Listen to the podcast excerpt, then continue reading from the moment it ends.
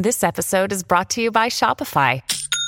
Forget the frustration of picking commerce platforms when you switch your business to Shopify, the global commerce platform that supercharges your selling wherever you sell. With Shopify, you'll harness the same intuitive features, trusted apps, and powerful analytics used by the world's leading brands. Sign up today for your $1 per month trial period at shopify.com slash tech, all lowercase. That's shopify.com slash tech.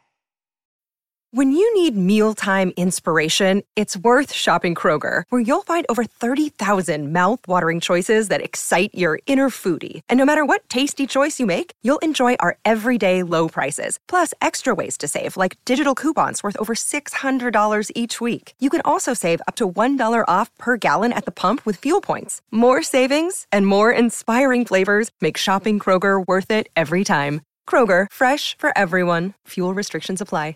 Hello, everybody. This is Marshall Poe. I'm the editor of the New Books Network. NBN listeners like to read books and buy them. So we thought we'd tell you that right now, our friends at Princeton University Press are having a remarkable site wide sale. You can get 50% off books, including ebooks and audiobooks, with the code 50, F I F T Y, at checkout until May 31. You can save some real money on Princeton University Press books. I encourage you to go there and check it out.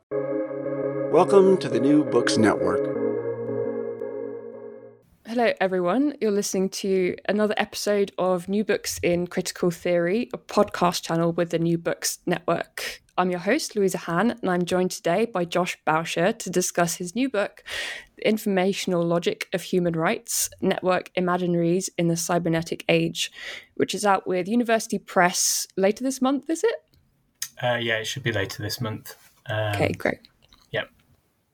Uh, Josh is lecturer in sociology at the University of Sussex, following a recently completed Leverhulme Early Career Fellowship at Brunel University. He has a PhD in critical theory from the University of Nottingham, and his work has been published in Social and Studies, the European Journal of Social Theory, New Formations, and Theory and Event. Josh, welcome to the show, and thanks for joining us to discuss your book. Oh no, thanks, uh, thanks for having me. It's it's nice to be able to talk about the book a little bit yeah, um, I've been looking forward to having you on the show actually, particularly as your book uh, kind of introduced me to a range of fascinating debates in the realm of, of human rights scholarship, as well um, as some of the ways in which contemporary technology and the digital proliferation of data has helped kind of shape approaches to human rights. Um, and to be honest, before picking up the book, I hadn't really thought in great depth about kind of the potential limitations surrounding normative conceptions of, of human rights. Um, and I imagine this might also be true of some of our listeners, but um, I think it could be of interest to a wide range of readers, including those um, with a broad interest in critical theory and, and the real world impact of new technologies like machine learning on, on global politics. Um, so, I guess with that in mind, my first question is how did you hit upon this topic and decide to write the book? Yeah, uh, thanks. Um, so, um, my PhD project had already focused on um, human rights and a particular subfield of human rights. So, without having to go into this in too much detail because it'll just be distracting, but um, I was really interested in transitional justice in my um, PhD project. So, transitional justice, very quickly, is things like criminal trials and truth commissions after conflicts. Uh, and they usually use the language of human rights to kind of articulate um, both what's important about the past uh, and also what's kind of important about the future going forward. Um, and so I was really interested, I guess, in the way that human rights discourses organized um, both the past and the future. Uh, and I was interested in the way that they produce particular senses of identity and, and selfhood and individual individuality that are, I guess, kind of important and necessary for um, uh, contemporary capitalism or neoliberalism, uh, in particular, in some way. So that that was my uh, PhD project, uh, and um, this project, I guess, came from something much more mundane to do with that, which was um, as I was doing the research for that project, I became sort of very aware that. Um, uh, all of these processes uh, need things like databases and software. And so that sprung a load of questions around who does that kind of work and why how do those um, databases, uh, software processes mediate um, the, the the past, mediate discourses around human rights. And so that gave me an opportunity to think about um, using some theoretical tools uh, that my kind of uh, PhD training and some of the people um, at Nottingham while I was there, like Andrew Goffey, uh, those kinds of software studies approaches um, to, to thinking theoretically about the, the world. Um, it was an opportunity to, to start thinking about transitional justice in those terms.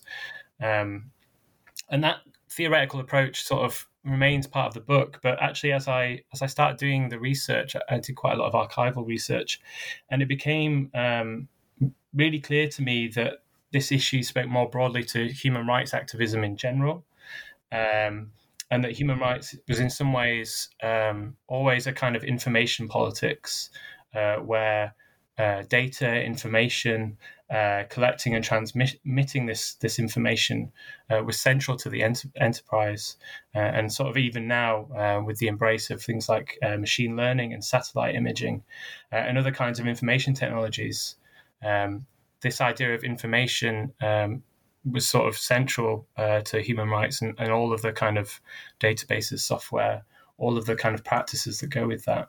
So for me, that raised a number of questions. Why did information become so crucial for human rights activists? Uh, at what specific point? What's the history of that? But also, what's the politics of it? Is this a good thing or a bad thing that essentially we're um, sort of making information central to, to activist pra- practices, what are the kind of possibilities and limits that that poses for human rights work? So I guess those are the questions that got me started with the book, and um, yeah, that's that's I guess where it, it kind of came from.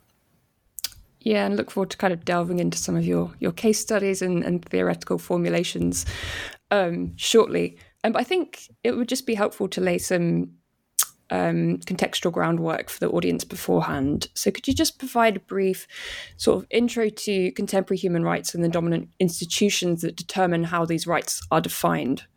Yeah, of course. Um, so I guess when people think about human rights, um, their starting point, and, and, probably quite rightly, is usually something like the UN Declaration of Human Rights, uh, which was developed in the post-war period, I think 1948. Uh, and so they basically define, in a sense, the ethics of state behavior uh, and the rights that we have as individual human beings um, against the state, I suppose, in some ways. So there's a main body of civil and political rights. Uh, they are things like the right to life, uh, the, right, the right to vote, for example, uh, but also not to be, uh, I guess, arbitrarily maimed, killed, or harmed by the state. Um, and so there's also a formally equal, but in reality actually quite marginalized body of social and economic rights as well alongside that and that was largely developed by the um, decolonizing states of the global south. Uh, and that encompasses a, kind of broader range of things. So, based on the idea of, I suppose, um, human flourishing based on things like the rights to food, to water, shelter, and so on. And so, those documents have become the basis of a, a kind of international legal architecture that's developed um, massively, especially after the Cold War period. And that includes things like uh, regional courts, the European Court of Human Rights, which is quite often in the news at the moment, um, is one of those bodies, but also various bodies of law developed out of the UN and so on. So on. But more than that, I suppose the idea of human rights that's come from that um, has become a kind of dominant um, a dominant idea in our, our moral universe, I suppose. They've been, I suppose, hegemonized as the basic understanding of right and wrong or justice and evil in the contemporary world. So there's that. And then maybe to speak a bit historically for a moment, human rights didn't become that kind of dominant moral uh, discourse, if you like, uniformly or progressively following the UN Declaration. So, work by people like um, Samuel Moyn, but also Jan Eckel and others, uh, show that human rights uh, and a particular kind of thinking about human rights um, only came to the fore in the kind of late 1970s. Uh, so there's a few things around that. One is that the um, Carter administration, Jimmy Carter, the US president in the mid 70s, um, developed this idea of a human rights based foreign policy. So that, that, on the one hand, put human rights on the map. On the other hand, there was an explosion of work by groups like Amnesty International in this same period, uh, other groups like um, Human Rights Watch as well.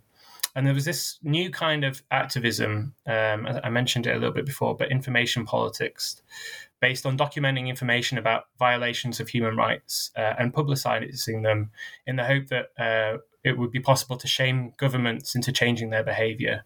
And this focused largely on civil and political rights, so things like um, arbitrary detentions, killing, torture, those kinds of things.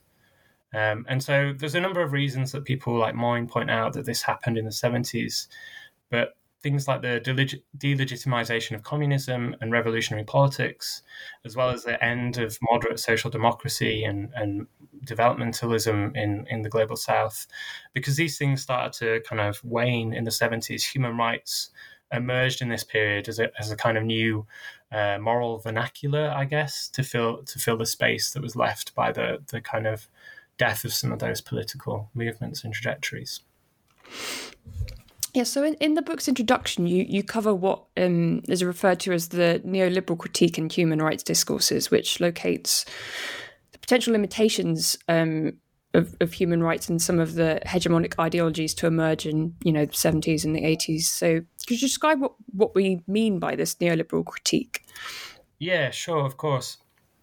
So um, there are lots of different versions of this, uh, but people like Susan Marks, Jessica Whyte, uh, and Joseph Slaughter are, are, really the key touchstones for me. Uh, and uh, I make a critique of this work, but I should say that I also have used it quite a lot, and I think it's very useful as well. But the key issue, I guess, is that um, human rights, uh, sort of as we know it today, rose to prominence in the late 1970s. But also, and I'm sure lots of people who listen to this will know, uh, so did neoliberal capitalism. Um, so, starting maybe in Chile and Argentina in the mid 70s, but accelerating with Thatcher and Reagan, uh, this new kind of neoliberal capitalism, uh, which responded, if you like, to the crisis of Fordist capitalism in, in that period.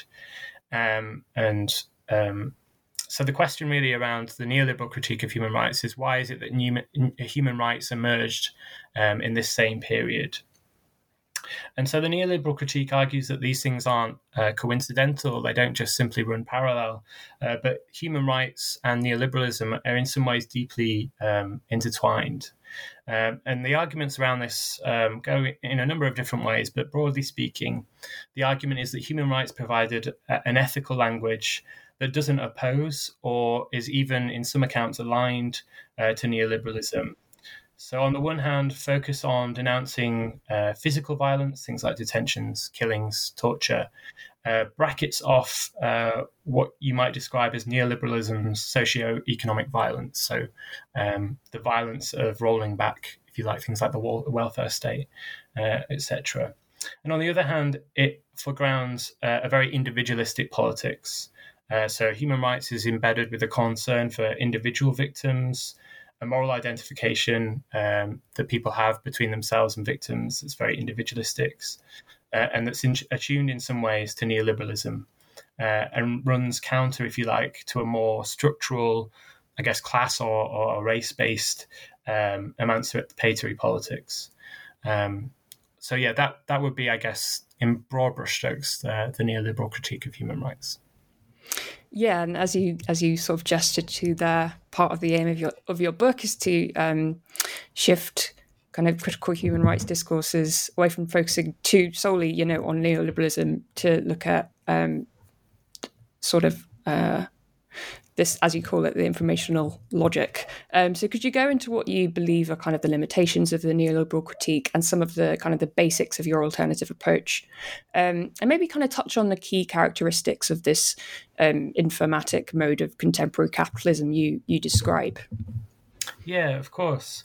So, um, yeah, to reiterate, uh, the, there are lots of useful things about the neoliberal critique. Um,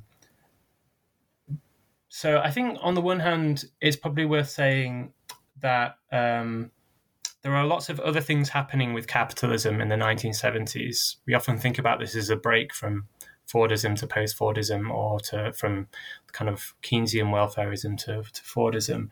Um, but there's there's things happening around this that I don't think neoliberal, neoliberalism, sorry, is especially good at, at capturing um, as a concept, and especially if we want to think about human rights um, as an informational politics.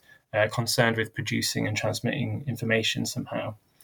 Um, so to to sort of to go into that a little bit, while neoliberalism was uh, developing in the policy agendas of people like Thatcher and Reagan, it's also true to say that um, I suppose there was the emergence of what, what, you might call the information age, the idea that uh, new computer technologies um, and new discourses of information were, were sort of emerging in this period, particularly in the global north.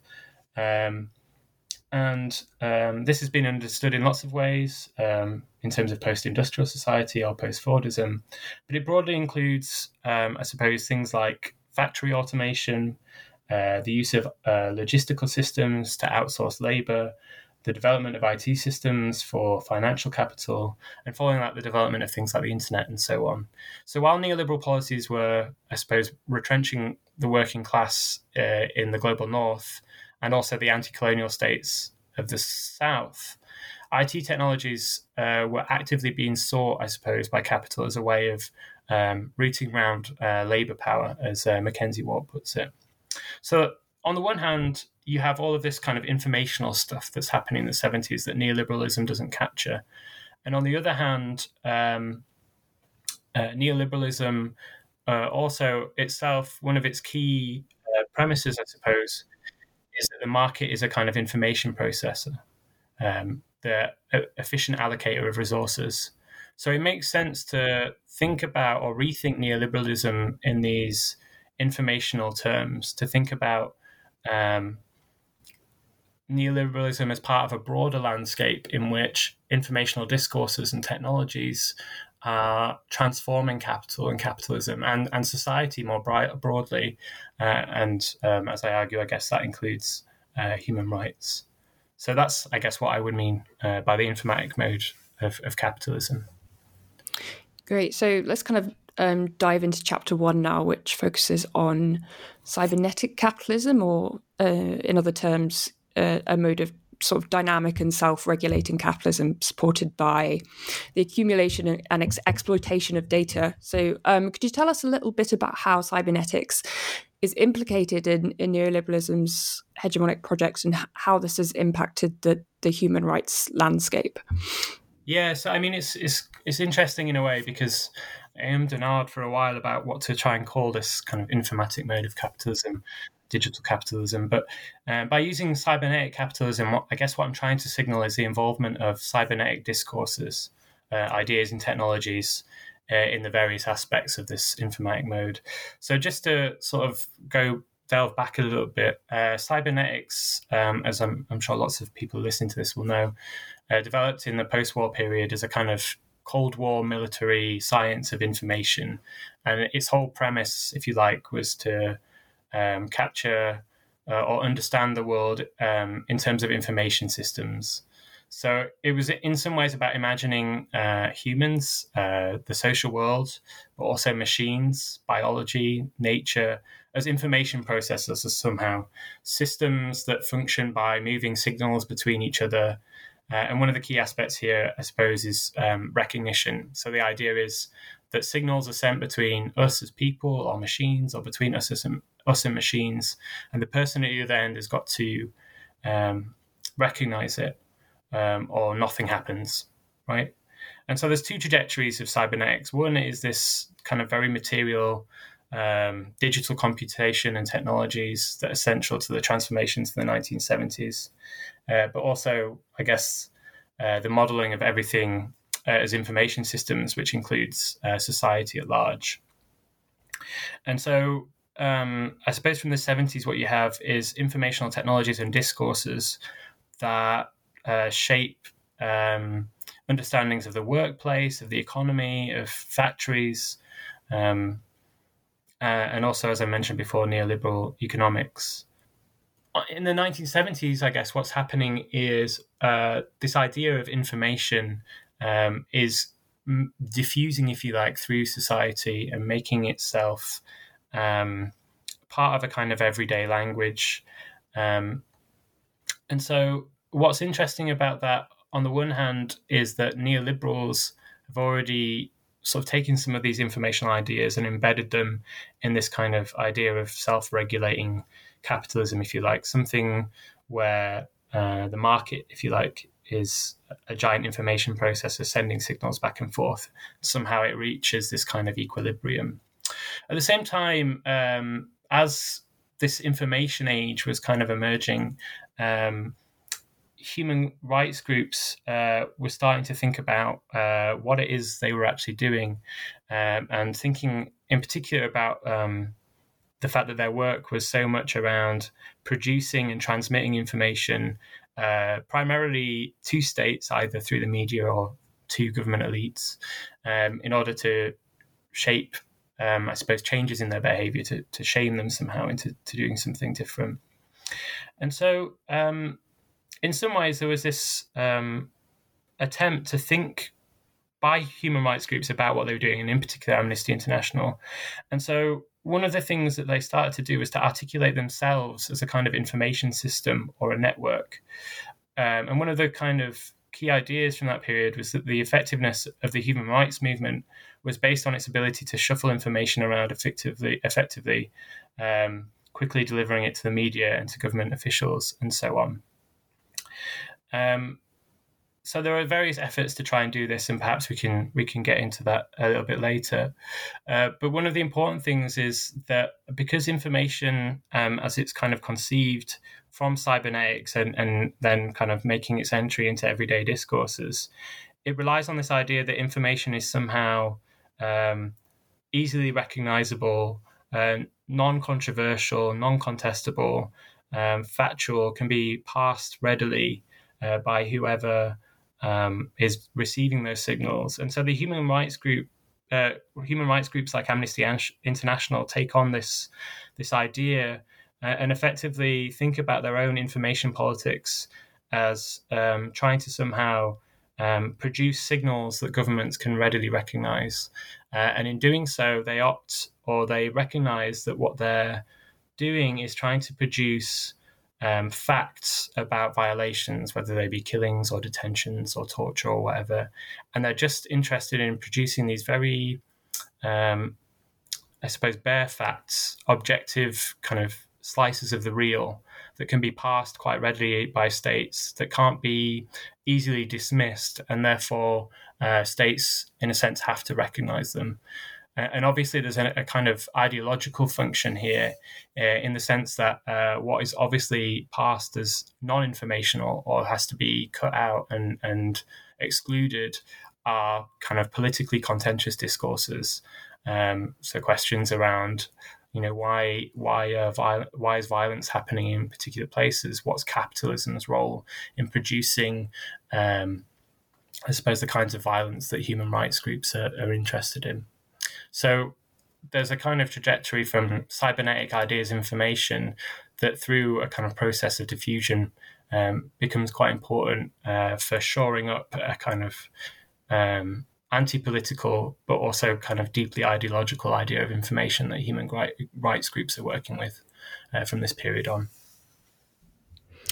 Great. So let's kind of look a little bit closer at how technologies are um, applied by contemporary human rights organizations, specifically on the so called events model of human rights, um, in which violations are conceptualized as um, discrete happenings within kind of a broader network. So, could you touch on the events model of human rights and how it works to depoliticize the field, maybe?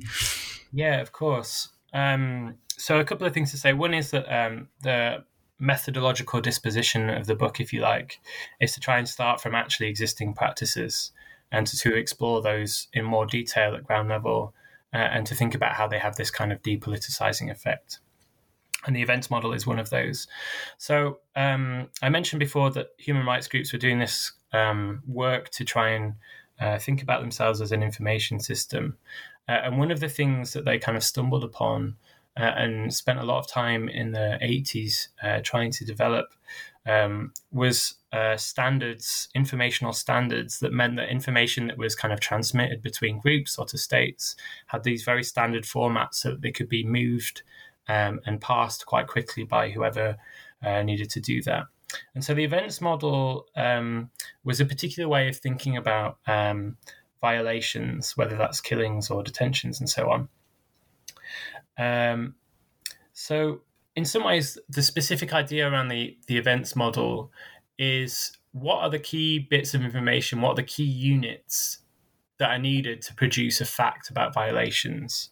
So, normally, an, the events model thinks about violations as a specific event with a definite beginning and a definite end, where one or perhaps several violations have occurred.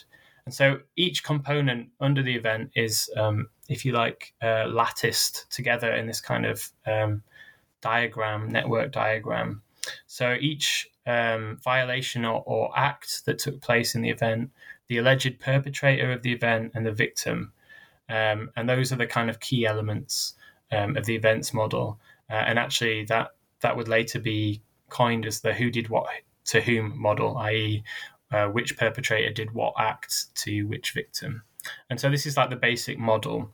Um, so there's a few things to say about that. Uh, that basically took um, near enough a decade to put together. Uh, and although it was never universally um, used, it's, or I argue in the book, it's a kind of paradigm for a broad way of thinking about human rights information. And so it functions by mapping things into boxes uh, and drawing connections between them. So an event made up of an act, a victim, and a perpetrator, and that's all kind of mapped. Um, and so I try and think about what is happening there. And there's a kind of flat, what I call a flat ontology. Uh, you know, all that's there, if you like, are the objects that are represented by the boxes and the connections between them.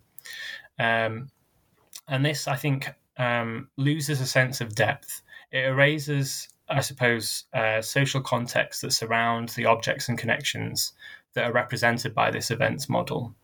Uh, and so, while it's very good at identifying discrete units of violence, if you like, it doesn't actually offer or it doesn't make it very easy or possible to develop the kinds of analysis necessary to confront capitalism.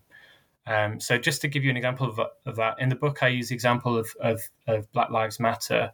Um, so you could, in theory, use this events model uh, to record instances of uh, police brutality um, against uh, the black communities of the US or even here in the UK. But if the problem is broader, or say we couldn't deal with that issue without confronting racial capitalism, which is something that someone like Keeanga-Yamahtta uh, Taylor argues, then the model offers absolutely no way to think about that issue. It's cleaved, excluded from, filtered out, if you like, from the event, uh, and literally, um, it quite literally, in some ways, doesn't matter. So, in some ways, the events model makes it impossible to think about these uh, instances of violence within the broader social context of contemporary capitalism. Uh, and that's uh, why I argue that it has this depoliticizing uh, issue, I guess. Mm-hmm. Great. So yeah, you're so moving on to your um, third chapter, which focuses on kind of the political valences of human rights indicators, which I found so interesting as indicators are often deployed uncritically within the logic of global capitalism to measure the development um, of a given society. So, could you offer our audience a brief introduction to the history of human rights indicators and how they take social and um, economic rights away from the realm of the political, particularly to the global south, I suppose, um, and what kind of alternative approaches might have surfaced? Sure. Um, so I guess to start, I, I think it's it's probably important to just briefly return to the development of economic and social rights um, and to um, point out that the development of those rights was in the middle of the 20th century largely developed by the decolonizing states of the global south. And there was a radical politics attached to those the development of those rights particularly the right to self-determination which people like Adom Getachew argues was so vital to trying to articulate a kind of just post-colonial um, world. Um, but in the 19 by the 1970s, um, with demands for a, a, a, new international economic order or NIEO by uh, some of these kind of former colonized states, there was a real worry, I suppose, around the radicalism of, the, of this project and the relationship that it had to rights. So, and this is something that the neoliberal critique doesn't capture very well uh, because it doesn't really talk about economic and social rights. But um, the argument that I take in the book is that um, from the Carter presidency in the late 70s, there was an attempt to wrest the discourse of um, economic and social rights away from the global south and to produce, I suppose, new ways of thinking about it that could be quite uh, depoliticizing. Um, and so indicators uh, became one way of doing that, and they emerged first in kind of 1979 with the Carter presidency. Um, and he decides, or there's a project to, to try and produce indicators for social and economic rights um, uh, because they're interested in, in um, measuring uh, the relationship that states have to human rights and whether they're very good at uh, protecting rights um, in the US at this point in time. So it starts, I suppose, in this late 70s period, but it's also a very uh, non linear trajectory because there's several attempts to try and produce universal indicators. The 80s isn't very productive. And then in the 90s, uh, the UN has a go at trying to produce ways of measuring um, the uh, level of um, the, level at which people enjoy particular social and economic rights. So, to give people a sense of what indicators are, they're basically uh, statistics that measure the progress that a state is making in realizing a particular right. This is in their most basic form. So, for instance, if we were measuring the right to food, we might measure the percentage of the population that were malnourished, and we'd hope to see that go down over time. So, this is an attempt to produce indicators around economic and social rights uh, in the 90s. It doesn't go particularly well because actually um, there's an understanding that um, it's actually quite difficult to measure these things uh, in a way that is, um, I suppose, uh, universally uh, true for all states, or that can be quite easily and non controversially um, produced year on year. Um, and so um, after that kind of second failure, there's a, an attempt to um, create um, indicators by lots of different bodies. And, and, that's kind of the situation we're in now, where there's lots of different kinds of indicators floating around. But in terms of trying to wrest away um, the discourse of economic and social rights away from, from the South, uh, indicators have kind of embedded in them a particular logic that um, I suppose says to the global south not now always later because in a sense what they're they're doing is providing a very precise technical measure of what's going on in a country and then asking it to make very small incremental improvements. And that kind of incremental measurement um, of of whether a right is enjoyed or not um, obviously has no sense of urgency attached to it and it suits very nicely neoliberal conceptions of development through economic growth so the idea being that the economy will grow, and um, in doing so, um, poverty, malnutrition, all those kinds of issues will will lessen as well. This is the kind of convergence narrative that you hear from people like the World Bank. And so, on the one hand, it sort of um, pushes the urgency of justice, if you like, uh, to the background. And at the same time, it also focuses on state compliance. So when you're measuring um, something with a, an indicator like the right to food, you'd be measuring a particular state's um, capacity or ability to to fulfill that right. So you'd be looking at Nicaragua or um, I don't know. Uh, uh, Democratic Republic of Congo or somewhere like that. But in foregrounding the state, what you end up doing is also um, excluding from discussions, I guess, the global economy, global capitalism, uh, as a project which produces those very uneven um, uh, situations um, across the globe for, for different states. So, in some ways, indicators occlude global capitalism by focusing on the incre- incremental improvement of, of situations within states. Uh, so, I argue this is a kind of way of informatizing uh, social rights um, in a way that both depoliticizes them um, and I suppose takes away uh, the ability to to make justice demands that aren't somehow measured in decades rather than um, with some sort of sense of urgency, I guess. Great. So, next, let's take a look at the role of um, so called big data in shaping the field of human rights, as this is another quite important aspect of the book. Um, there was, and maybe still is, a kind of techno utopianism about statistical power of, of really large data sets to make predictions um, and understand more about the world, I suppose. Um, so, could you tell us a little bit about how big data features in human rights discourses and how um, faith in its ability to uncover truths has affected the politics of the field? Yeah, sure. So, I guess um, at this point in the book, I sort of move to the present slightly more uh, and try and think about um, how um, the informational imaginary, if you like, of human rights, the idea that information is in of itself good and important, uh, feeds into uh, big data. And so there are, there are actually um, lots of different ways in which big data and machine learning have become important to human rights. Uh, but the key idea really is that um, machine learning can be sift, used to sift through uh, large amounts of data or even assemble it together, um, especially in the case of uh, videos in order to produce, I suppose, an even more complete and faithful picture of the real world. So the idea is that um, in some ways, big data um, unlocks um, the potential to be able to um, produce even better, even more objective facts that can be used to um, shame states again. Um, and in some ways, the problem, I suppose, that they they that it poses to or tries to overcome, I guess, in some way, um, is the fallibility of human memory or the unreliable witness or the incompleteness of evidence. Uh, all of these are very kind of practical problems for human rights groups who are interested in in trying to um, uh, shame states or to even um, garner prosecutions for human rights violations. So in general, this means is that as we've entered this era of big data, human rights organizations um, have responded by investing um, more in data and in uh, data analysis techniques.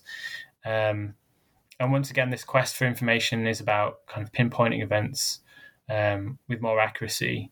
Um, again, with the questions around, I suppose, the structures or involvement of capitalism in these events being kind of marginalized once again.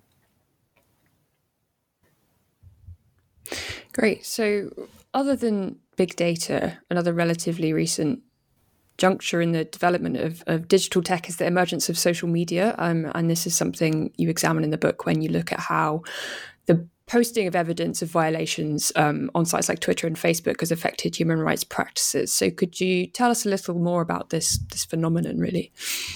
Yeah, sure. So this is um, or, or a couple of the key avenues for for big data and machine learning, sort of uh, fold into this. So it's kind of good to talk about it. Um, social media for human rights groups has both become, I suppose, uh, a very practical problem of managing information, but also a blessing in terms of the sheer abundance of information that's available and the kinds of, d- data that, that they're interested in. So, on the one hand, um, one key area, I suppose, is the amount of video evidence, if you like, that's posted on uh, social media sites like YouTube or Facebook of uh, things like um, aerial bombings, for example, but also other kinds of uh, human rights violation. So the key question there is how do you capture it all and how do you sort and sift through it? So algorithms and machine learning have become more and more important to human rights groups uh, because they're used both to scrape social media for this data and then also to sort through it um, and also to splice it all together. So there's some machine learning techniques that are used to um, put together um, videos of human rights violations from multiple different perspectives.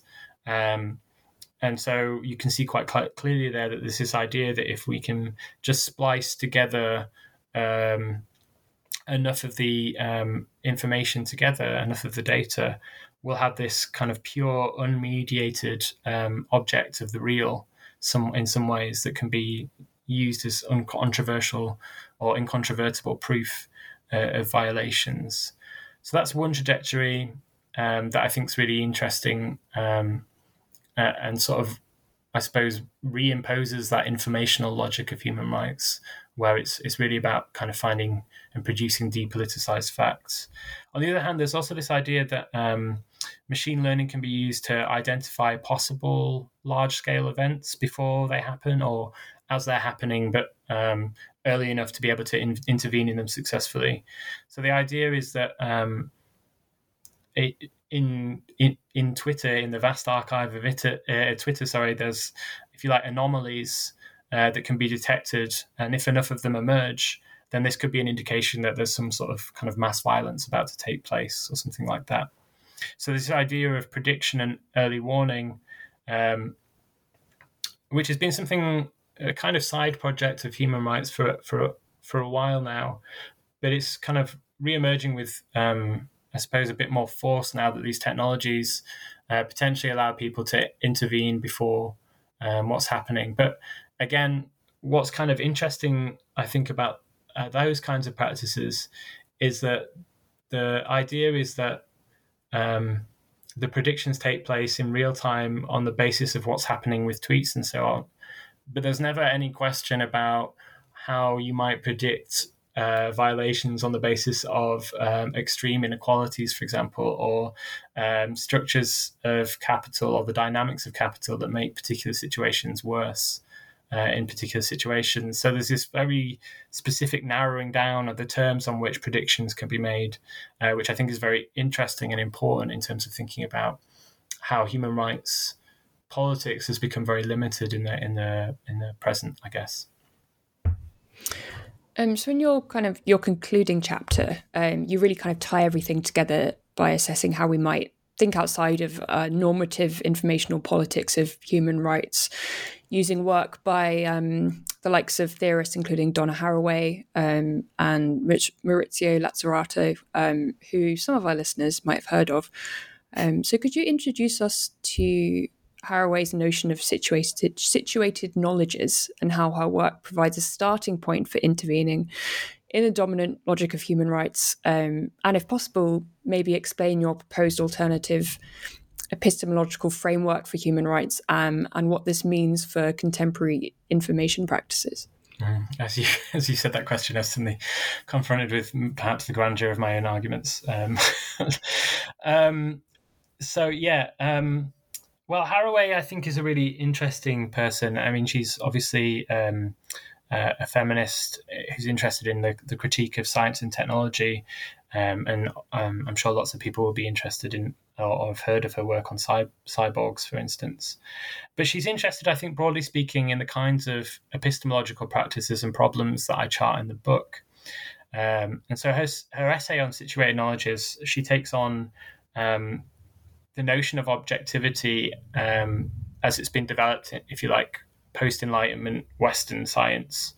Um, and she's interested in in the idea that it sort of strives for this notion of disinterested knowledge um, that produces kind of purportedly faithful representations of the real, as if untouched somehow by human intervention. Uh, and she takes this on from a, a, kind of feminist perspective, and as she right, rightly points out, um, any claim, if you like, to produce objective knowledge is um, imbued, uh, or the, the person who's making that claim is often imbued with the capacity to hide or somehow leave their own position unmarked. And so, in some ways, whenever we're producing or claiming to produce um, so called objective knowledge, uh, we're also doing it from a social somewhere that, um, by dint of the kind of power of Western knowledge and uh, bourgeois male Western knowledge, um, by dint of that, uh, we're sort of hiding some of the mechanisms, the power, and the, the perspectives, if you like, uh, that go into the production of that knowledge. So that's really handy for me in the sense that it f- gives me some purchase to critique what human rights groups are doing, which is often making these same claims about their own information as being somehow objective and coming from nowhere. And so, um, what she suggests, I guess, is that we should start from uh, a situated perspective, um, or from the, the perspective of situatedness, and to think about the fact that uh, all posi- uh, knowledge comes from um, a particular kind of position. Um, and that we can begin making knowledge, but we have to be accountable to it. And for me, this provides an interesting way of thinking about an, an alternative practice uh, of uh, knowledge production for human rights, in the sense that um, it provides a way of thinking about um, information or possibly making information that um, not imbued with this kind of depoliticizing uh, attempt to be, I guess, objective or faithful to the real in some way without um, acknowledging the kind of human intervention or production involved in making um, facts, information. So I guess that's what's handy about Haraway. On the other hand, um, and while it is a really great starting point, it also bumps up, I guess, against a number of issues when it comes to human rights. So, firstly, what happens to uh, recognition if you're no longer interested in sort of bending yourself backwards uh, to be recognized by the state, uh, but you're interested in situated perspectives? What happens when you want to try and develop truths that won't be recognized as such by uh, the state, by capitalism centers of hegemonic knowledge? And this is where Lazzarato becomes quite useful uh, because I, I, guess essentially what he uh, proposes is that um, truth, the truth of a fact or, or knowledge, isn't um, an inherent property of an idea, but I guess I suppose a, process. And so um, for, for Lazzarato, truth is a kind of terrain of political struggle, and that you have to fight for your perspective and to develop um, if you like, a social bo- body of people, activists who are willing to support that um, knowledge and to to fight for its truthfulness, if you like. And so I think when you're trying to think about alternative knowledge practices, something like that, which um, I guess reconnects knowledge making with activist practices, which is something that has become very disconnected uh, within the field of human rights, um, becomes really important so then the task, if you like, of, of trying to produce alternative human rights information is to think about a situated perspective, uh, to think about um, the problem in terms of what's adequate to understand uh, the issue of I don't know someone who's in the global south who's suffering from human rights violations. Uh, a situated perspective um, that is adequate to that would think about the broader terrain of um, uh, capitalism, structures of inequality that are involved in the production of the violence that they face.